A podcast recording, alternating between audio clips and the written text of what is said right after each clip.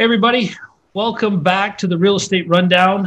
Uh, in this episode, we've got Mark Willis. Mark Willis, say hi to everybody. Hey, everybody. Perfect. He follows instructions, ladies and gentlemen. Hey, so Mark and I are going to be discussing real estate investing and self banking and how an entrepreneur can fire their banker and become their own source of funding. So, if you want to bank on yourself and how you might be able to do that in the best way, even more cash than you want, make major purchases, and grow your working capital fund. Well, you're going to want to stay tuned and see what we've got to offer here as we talk about self banking being better than regular banking, traditional banking, and the amount of liquidity you can have for yourself to purchase more real estate in 2020 and beyond. So stay tuned.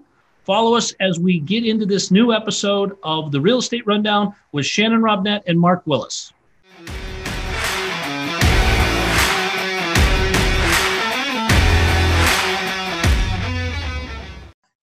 All right, guys, thanks for coming back. Hey, Mark, so I understand, Mark, you are an expert in self financing whose accomplishments include the fact that not only you're a man on a mission who helps people think differently about their money, their economy, and their future, but after graduating college with a six-figure student loan debt, you discovered a way to turn his your debt into real estate wealth. So I can't wait to figure that out and have you help us understand that. Mark, thanks again for coming on the Real Estate Rundown. Let's just jump right in and have you tell us a little bit more about your story.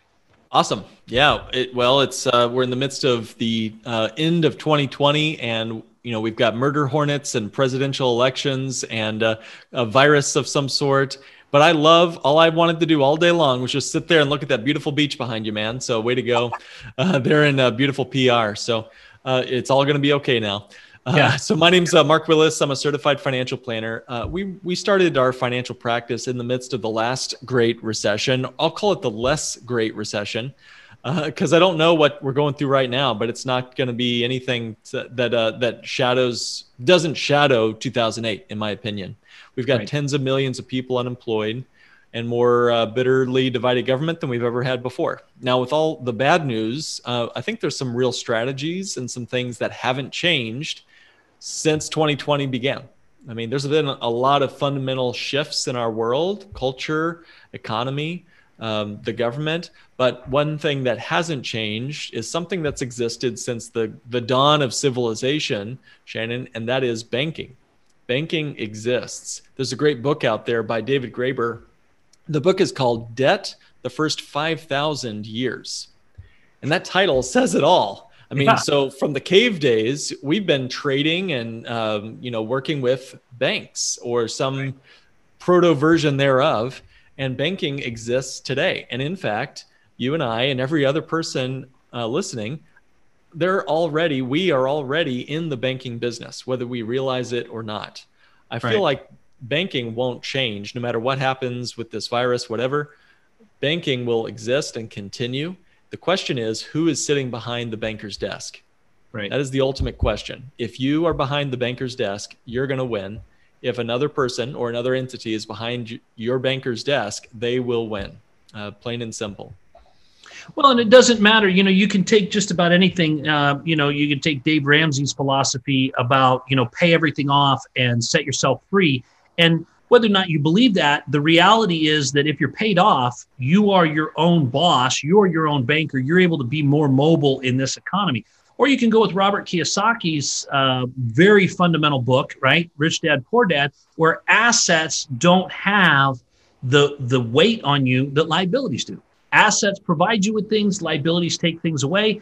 And the reality is, all of that comes together in a very sensible way with banking and how financial freedom is tied to your ability to trade, to stop trading your time in a direct correlation with, hey, I, I was here for 40 hours, I got this much money.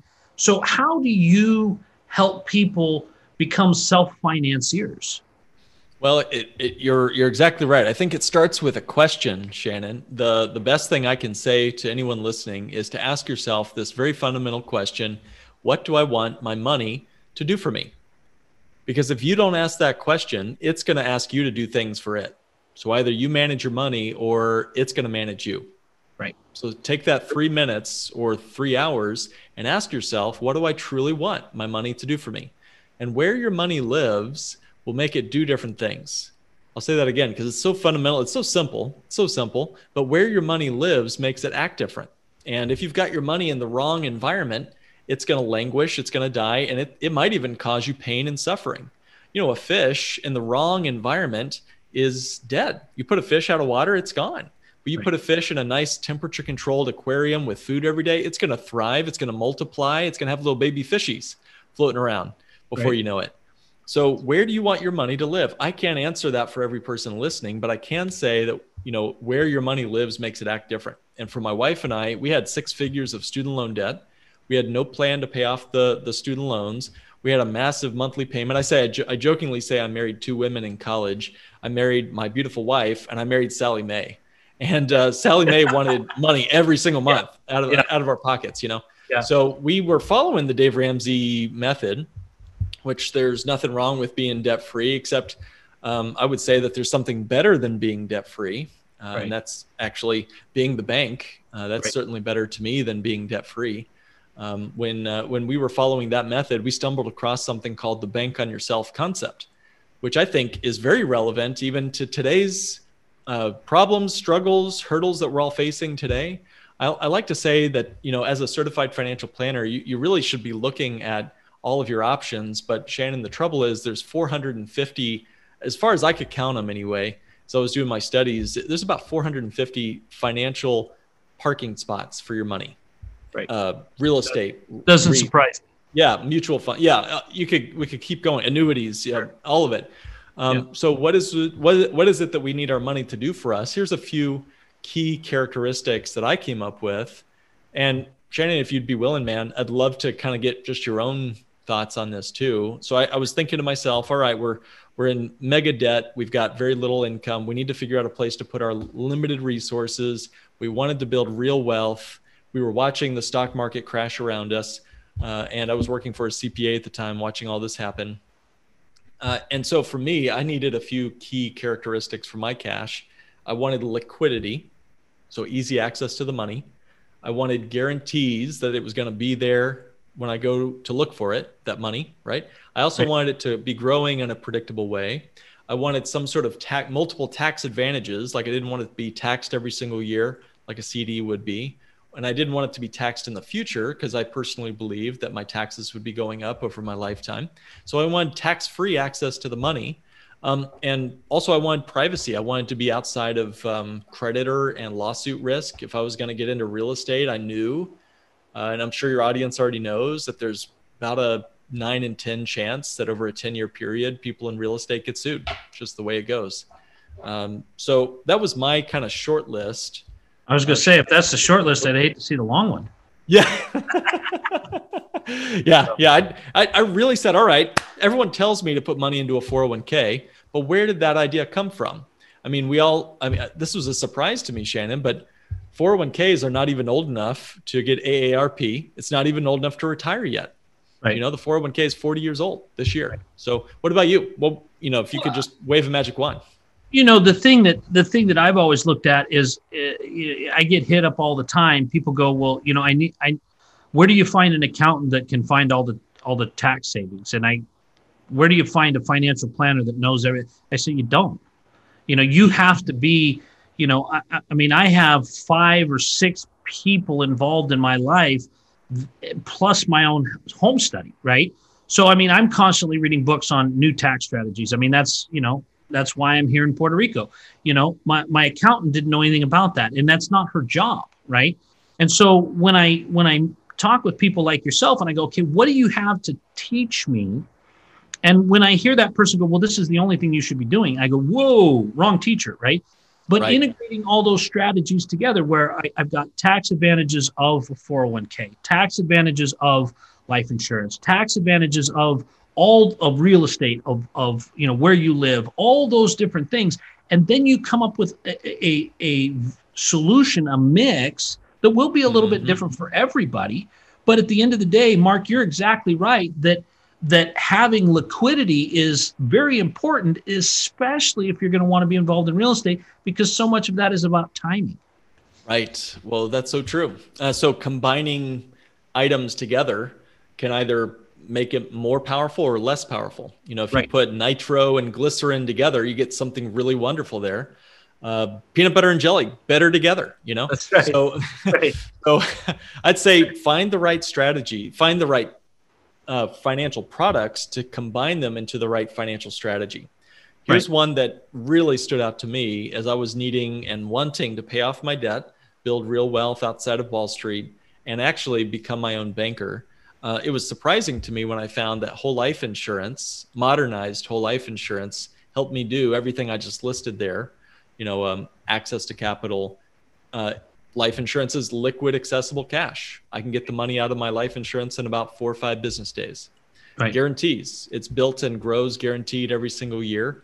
Doesn't matter who the president is, doesn't matter what the stock market's doing, doesn't matter who's sneezing on who. It's going to grow guaranteed every single year. It's tax free when I access the money. If I've designed the policy correctly, it's like a Roth IRA, uh, except without all the re- like restrictions of a Roth IRA. Right. I can put in whatever I want into a policy. Uh, I can contribute to that policy. I can access it without any like government restrictions. I don't have to wait till I'm 59 and a half years old, like a Roth IRA would make you wait.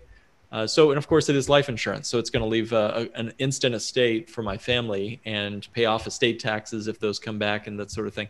So that's sort of been my my key, my parking spot, you might say, my garage for all my cash. But I certainly don't leave it there. And to your point, Shannon, what I do typically now, now that I've built these uh, kind of a portfolio of what we call bank on yourself designed whole life policies, what we do is we use the cash in those policies to become our own source of financing. And maybe that's a little bit about what we can talk about for your audience today, especially as it relates to real estate. Well, and that's and that's so true. You know, one of the things that I've always told everybody that that will take the time to listen is I can show you ways that you can do 30% more with what you're already making, right? And that's just limiting your uncle, right? That's getting rid of Uncle Sam, identifying Yeah. who he is, identifying strategies to not let him have 35 cents out of every single dollar that you bring home. And you don't have to do that forever because if you can go 35% farther without him, then that's great. So let's just let me just ask you straightforward how can I use what you're talking about in a tax advantaged way to make it go 35% farther or 20%? Yeah. Well, and and I'll even tell you a pretty interesting strategy we've used to even maximize what you still have to pay in taxes to build wealth off that too. So Okay. we'll get you from 100 to 35, you know, to 75%, 65%, but then we'll figure out a way to build real wealth on the the check you still had to write to the IRS every year. Because like a lot of our business owners, they're still struggling. Um, you know, uh, their PPP monies run out, their EIDLs run out uh, and they need cash. Cash is what operates most businesses, uh, Right. every business. It's like oxygen, uh, and they all pay taxes. And you're right. I think uh, the general notion is that taxes are going to go up in the future. So the big question is um, do I want to pay tax on my seed or my harvest? Do I want to pay tax on the seed or the harvest? And one thing is for sure, uh, you know, the harvest is great. the seed is usually small. So the question is, all right, what am I? What does my harvest look like? Do I want to pay taxes on a harvest that uh, I'm not sure, you know, I'm- the government's going to take or keep? You know, it's it's sort of like, uh, you know, we're coming up on Halloween here, and uh, we're going to take my daughter out for trick or treating for one of the first times ever for her. She's a little four year old. But I was Mhm. thinking back to when I was a kid, and I was the nerd in the neighborhood, and there were a couple of bullies that approached me one year, uh, and they said they were going to take my candy when I got back from all the trick or treating. So right there, Shannon, how motivated would you be if you were me to collect a ton of candy? Right. Right. Okay. Exactly. Now you see where I'm going here. So Congress uh, hasn't quite voted on exactly how much of my 401k, if I had one, how much of our 401ks they own. Right. They But haven't they will. voted on it yet. Yeah. they'll get yeah. to it. Trust Yeah. me. They'll, they'll, they'll they know it's there, but Yeah. there's other there's other uh, people they're shaking down for candy right now. That's right. That's right. Yeah. And they get to vote every year throughout your retirement exactly how much they own of your 401k. There's Right. no, there's no, um, this is not a tinfoil hat theory. This is exactly how the 401k was written into the tax code. Right. Uh, so I'd say, you know, take a look first at what your overall tax strategy is to lower that tax bill this year. And that's what a good CPA can help you do. but also how can we lower your tax bill and obligation, not just this year, but over the rest of your lifetime and right. even into future generations. I want to see how little we can still pay our fair share, of course, but how little we can pay to the IRS uh, over the next three generations. That would be a really cool tax strategy to talk about. You know, and the funny thing is, too, you know, uh, it's funny that you feel the need to mention um, pay our fair share. And it really, to me, the, the reason that that's humorous to me is it's because how you interpret the tax code right? Fair. Yeah, right. Mm-hmm. But but if you interpret the tax code as a penal code, if you mm-hmm. don't do this, if you don't have rentals and you don't have depreciation, then you will pay this tax. Or you interpret the tax code as the incentive code right. that says if you have rentals, then you will have depreciation and you won't pay this. So right the reality is everybody uh, depending on which side you're on if you're taking massive tax advantages which are yours to have because you understood the code then you've interpreted it as an instruction book not a penal code right? Well said. Well said. Couldn't have said and it better myself. Yeah i've always encouraged people to understand what it is that gets you the biggest discounts right right mm-hmm. Mm-hmm. i mean uh, i'll tell you a little guilty habit i have i own a couple of airplanes and I like to buy the airplanes at the end of my tax year and put them into a company called Phoenix Aviation that rents out airplanes. And then I depreciate the airplane in the year that I bought it in. Mm-hmm. And my wife can't even argue about whether or not I saved money buying an airplane.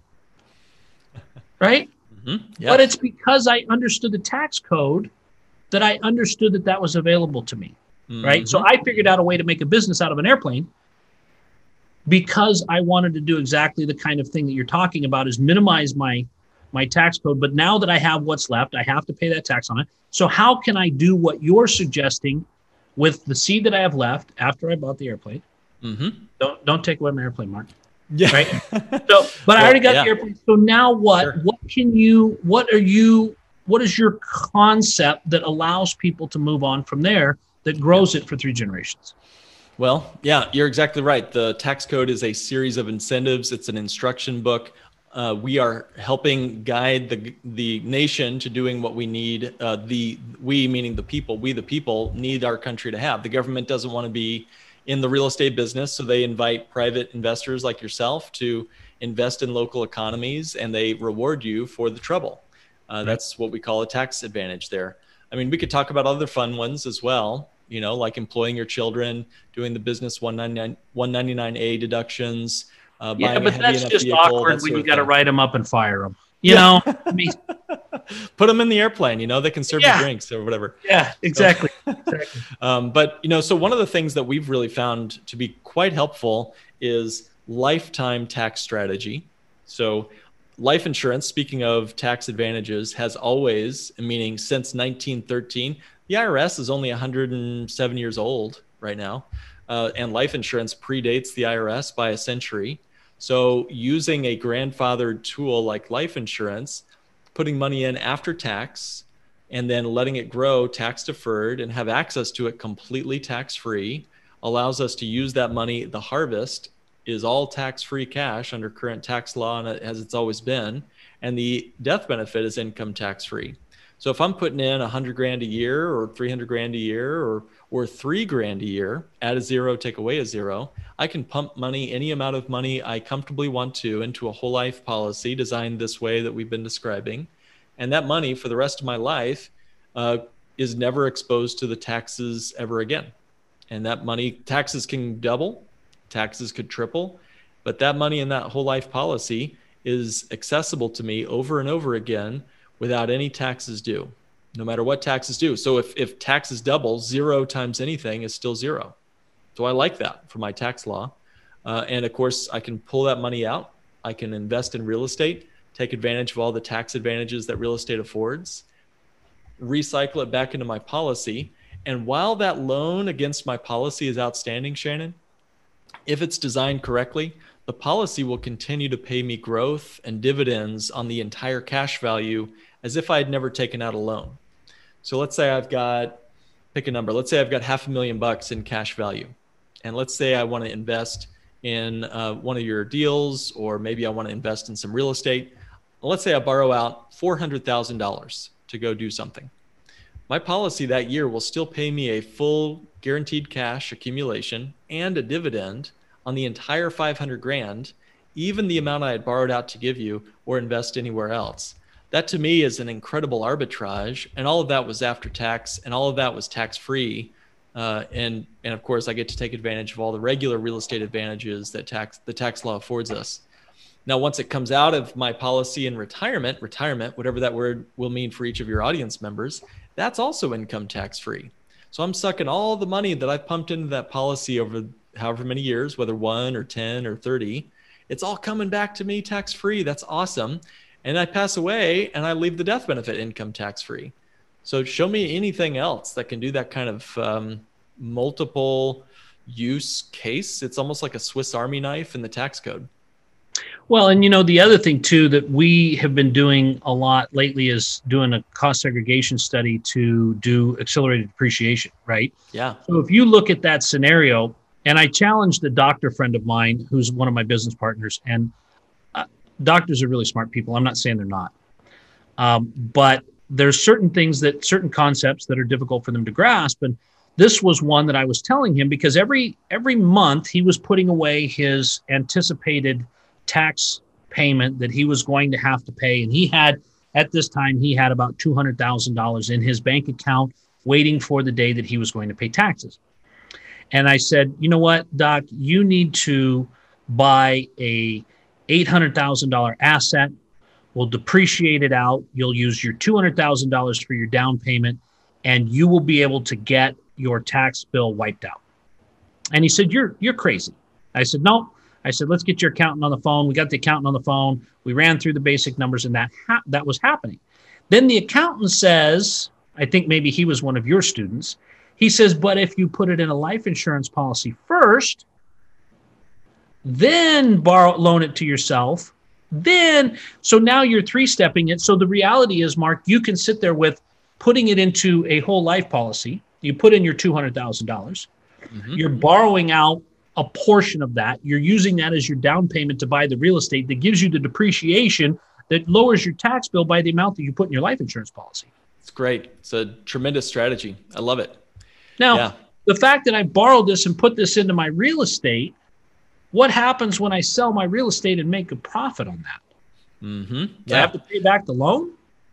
Well, you don't have to pay back the loan in your lifetime, the loan could be left outstanding, and then you pass away decades from now. The death benefit is simply reduced by whatever the loan balance is. Most of our clients recycle the money back through the policy and then right. borrow it out again for the next deal or whatnot. So, what are there tax advantages to this if we do this inside of a business? Mm-hmm. Yeah, yeah. There's a couple of really cool strategies inside the business. Let me give you just a few. Uh, it can be a tax deductible premium. So most people aren't aware that you can do bank on yourself inside a business, deduct premiums that you're putting into the policy. And then the policy is accessible income tax free for the owner when it comes time for him, he or she to retire.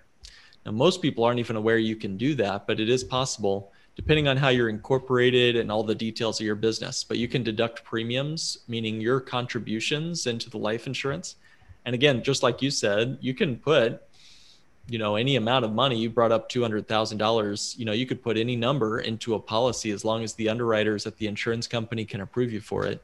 And yeah, there's some strategies for using it for tax deductibility of the payroll expense or the de- uh, deductibility of the premiums. That is. Uh, but you can also use it inside the business for your business's acquisitions. You know, guys, your business needs capital. So, yeah. you know, if you've got a if you've got a decision to make, hey, do I want to pay cash for that new boiler that we need for the building or am I going to use my life insurance policy? Let's think about it for a minute.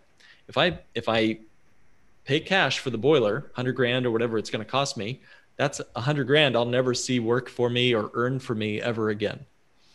Right. If I use my life insurance policy, I get to use, I'm still a cash buyer in the eyes of the um, boiler purchase seller. But for me, I'm borrowed from my life insurance, and that policy, the life insurance cash value, continues to earn as if I never took the loan. and then I let renters or tax refunds or whatever else I want, windfalls from selling a piece of real estate, pay off the policy loan. So I just wash, rinse, repeat, and continue the the upward cycle of using this policy as a line of credit to myself, guaranteed. I've also heard, Mark, that people, business owners, use this as employee incentives or uh, what do they call it? The golden handcuffs. Yeah. Mm-hmm. How does that work? Yeah, you can use it as a golden handcuff strategy. I, I love the strategy. Uh, I'll use golden parachute and golden handcuffs. Whichever, so, you uh, know. Uh, yeah, both of them. Yeah, for the owner, it's a golden parachute. You know, because right. you've you've built for yourself an asset on the balance sheet of your business that you can use as a line of credit for your business. Had a gentleman who had a million dollar line of credit at the regular bank down the street. It was in, uh, you know, a couple years ago, and he had his line of credit slashed in the midst of the last recession. They yep. termed out his loan from a million dollars down to zero. Pay us back in five years. We're out of your business. And that was a great time to get out of business with, uh, this, you know, in the midst of the last recession. So yeah.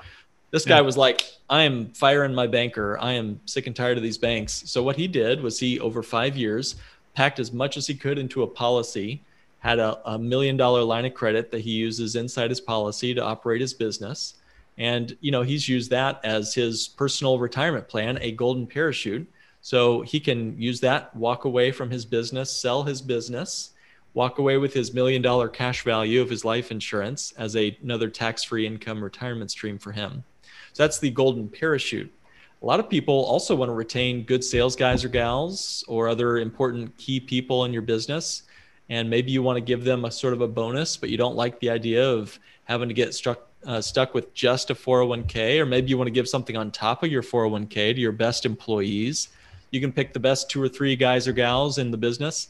On top of their 401k, you can give them an executive bonus life insurance policy. These are very common in upper boardrooms and executives. If you look up the 162A plan on the tax code, it's a great way for you to deduct contributions uh, on your tax bill. So the business gets to deduct the premiums and the executives or the key people it could just be a great sales gal or, or could be just an important person in your business you want to give them that bonus that extra you know it could be three grand a year it could be 300 grand a year that you give them as a bonus and you get to write that money off as a payroll deductible expense. Just some ideas there for payroll. So let, us let's, let's dig into that for a minute okay? Um, let, us say that i've got i, I want to give an employee a $50000 $25000 uh, bonus this year. I give that to them. They're going to walk home with maybe 12 grand of that by the time Uncle Sam gets done saying, well, that was bonus, that was additional compensation. We're going to get our grubby little hands on it. But if I put that into a, a, policy like you're talking about, and this person and I work together for the next 10 years, then they haven't gotten hammered on it because this is this is the thing. If you're looking to bank on yourself, you're not looking to increase your lifestyle with the 25 grand. You're you like to do things with it that are tax deferred. So if you were able to do that for 10 years, in 10 years you're going to leave my employment with $250,000 that's cash value to you. Mm-hmm.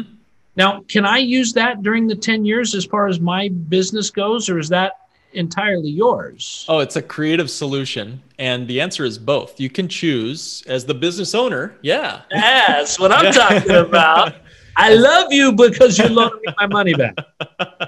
Is Shannon, that, yeah, you that get sounds the right. Little, that sounds like I don't. That, that sounds a little tacky, but I still love you because oh, you. Thank you. I appreciate it. I appreciate that. My uh, so I'll, I'll I'll let my wife know, but I'm sure she'll you know she'll be glad to. So, uh, so no, the the quick answer is you're the business owner. You get to decide. You're in control. If you want to own the asset while your employee is working for you, it's your asset. And then if he or she leaves, you can offer that to them as a parting gift. You can put a vesting schedule on that. That's up to you. It's not a government sponsored ERISA retirement plan. So there's no like locked in vesting schedules and you can decide to make that a three year thing or a 10 year thing or whatever you choose. You're the business owner and you can use the cash while they're still working for you as uh, another bucket of money for your capital expenses, whatever your business needs. Do I have to do the same thing for each employee? No, no, you could pick the janitor and the best sales guy, and then that's it. You can choose any combination. So it's not employees. like it's not like a retirement plan where I have to do, you know, if no. I do a if I do a simple IRA or uh, something like that, I have to do the same thing for everybody. Right. And yeah. then and then when I go to put money in, twenty five thousand dollars from an employer's standpoint doesn't fit to go into that retirement account. Correct. Yeah. And that's their retirement account. I can't ever have access to it again. Mm-hmm. That's right. Yeah, yeah. So given given all this, you know, the business has their needs, the employee has theirs. So you want to build a real good relationship with your employees. Most yeah. business owners that I work with, we do both. We have a, a bonus pot that they get if they stick with you for 10 years, let's say, and you give them something that they can enjoy, see growing, have access to um, every year, you know, for example, and you can deduct that. So part of our conversations we have with clients over Zoom or over the phone is we just figure out what's the what's the situation here with your business. Who are your employees? Who do we need to build a real package for to help retain them or attract them? That's that's really what we focus on. So if if we're doing this in a, an employee scenario, um, is the employee can the employee contribute also? Yes. Mm-hmm. Yeah, so, we have a we have a combination deal where if you put wow. in some, they put in some matching program. Mm-hmm. Yeah. So this really gives you a lot of flexibility. Now, if I'm looking at it from a business owner standpoint, the reason that I do a simple IRA is because I want to get money out of my company uh, to my employees, to myself for retirement. But I'm 48 years old. I can't touch it for another uh, 11 years at a minimum, right? Mm-hmm. I can't borrow it back. I can put it into self-directed IRA stuff, but even then, I can't be the um, can't, can't fill your airplane with gasoline, yeah, with fuel with that, right? Yeah, right, right. And I can't decide not to pay it back, right? It has mm-hmm. to go into a hard asset, and it has to go back the minute it's out of that hard asset. Right. So basically, you've just told me that not only can I be my own banker, I don't need a IRA guy either. Yeah, yeah. Every com- every company is going to have a, their own decisions. I have found that SEPs, simples, they're like blunt instruments. They're like combo meals at McDonald's. They're fine for some people, but I would say if you're really looking for the ribeye, if you're really looking for a great like custom tailored solution for your business, you can do more and you you're able to have both. You can have the regular SEP for the average employee and for those special individuals that you really want to keep you can attract them or retain them with these additional um, packages. And for you as the business owner, it gives you more uh, leverage. So, what if we got partners, right? So, what if, I mean, what if I'm not the only owner of a business? Is there a way that we can protect each other as well as do the same thing? Yeah. Yeah. Again, being a bank to your own business affords you some pretty cool uh, competitive edge against other guys or gals in your niche. So right. think of the average business owner who desperately needed cash earlier this year uh, and is going to need more cash now. They're going to be begging a bank or hoping and praying for stimulus checks, whatever. But you, uh, with your savvy business partners, created a asset on the balance sheet of your business that's liquid and protected and market resilient and guaranteed to grow and always available to you no matter what the markets, no matter what's going on with um, stimulus checks or cash available to your business. So you've got a line of credit to your business. It just so happens it's life insurance. You know, we could be talking about anything, we could be talking about any other asset, but it happens to be life insurance. So Shannon, if you and I are in business together, and let's say you don't, um, you know, let's say that I pass away one afternoon and I don't show up at work the next day. Instead, my wife shows up and she says, "Hey, Shannon, now I'm 50% owner of our business. And you're like, wait a minute, do you know how to run this business? And then she says, no, no, of course not. I just decided I'm going to run this thing. And now you're in trouble because you've got an equity owner you didn't really want to have. Right. So life insurance. I'm sure she's a nice lady. Yeah, I mean, she, she is. Know, other than, she'd be a better partner than I would, but other than picking you, I don't think she's made too many right? I mean, that's the same. That's a story my exactly. wife gets all the time, that's right? Right. Yeah. So other than that one bad choice, what else have you done right? You know. That's great. I love it. I'm going to use that. That's all. So she would definitely be a better partner. But let's say she, let's say for whatever reason you weren't interested. What you'd have in the life insurance death benefit from my passing is a giant pile of money where you could pay her off and and you'd even have a written agreement saying that she would take that cash. And so she'd be happy with a, a bunch of money. You'd have all the equity and all of a sudden you've got equity ownership and and you can do with it what you will. That's a buy sell agreement where you can walk away if that should happen. If the there always needs to be an exit strategy for a business. Yeah. heck there needs to be a business uh, exit strategy for just about everything in our life but with a business, especially, we need exit strategies and a buy sell agreement, a great strategy using life insurance can make sure that you've you've got a walk away plan if something yeah. should happen.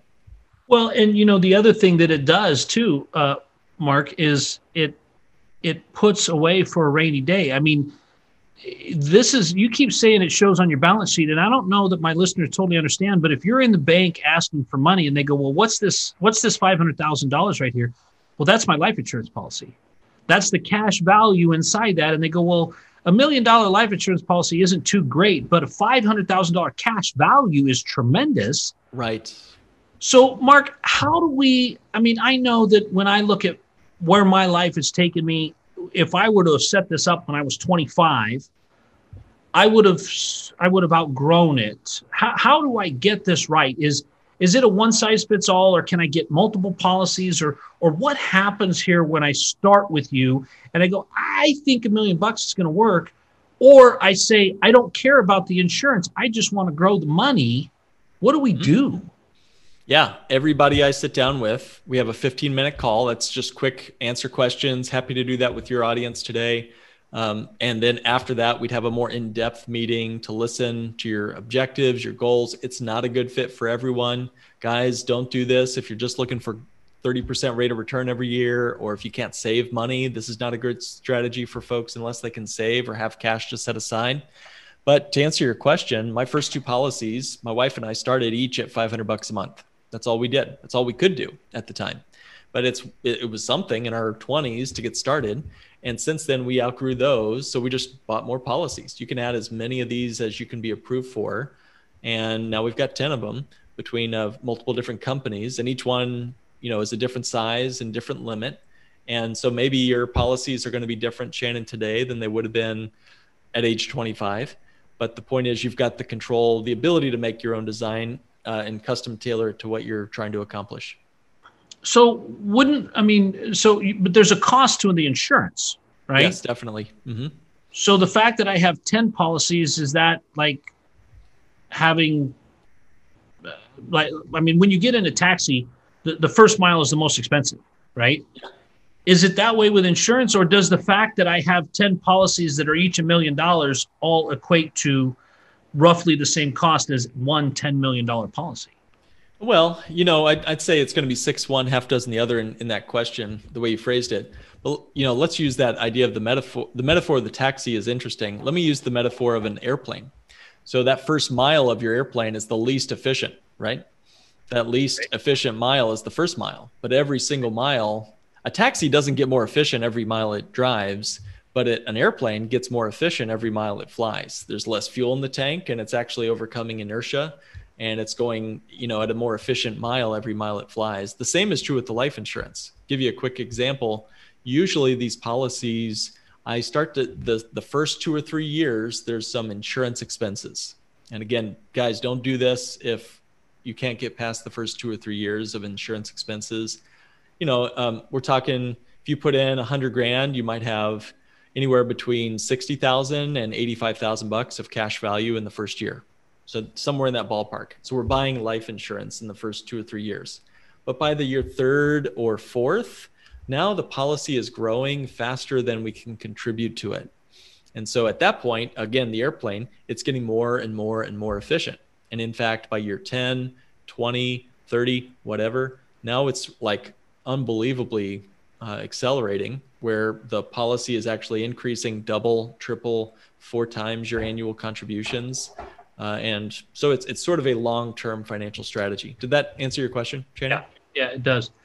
So, Mark, what I'm hearing you say is that this is something that does a lot if used properly. However, used improperly leaves you with nothing but a bad taste in your mouth for insurance, right? Uh, so when you talk to the guy whose brother's sister's cousin did this one time, probably not the right guy to talk to, right? Yeah. but you know, the reality is, Mark, I just I want to say thanks for coming on the show. I want to say thanks for taking the time to explain this to our listeners. And you know, everybody, thanks for tuning in. Thanks for being with us this week. Um, I want you to go check this episode out. I want you to get a hold of Mark. Um, his information is in the contact, so you're going to be able to get a hold of Mark at not your average financial podcast.com. We made it nice and short for folks. Not your average financial podcast.com click on request a meeting. Happy to chat with folks there you go. 15 minutes. But hopefully you guys enjoyed this episode where you can learn to be a real estate investor and a self banker at the same time and how an entrepreneur can fire his banker and become your own source of financing. So guys, share this episode with your friends. Use the social media buttons at the bottom to comment, like, subscribe. And thanks again, guys, for tuning into the Real Estate Rundown. And thank you very much, Mark Willis, for joining us. My pleasure.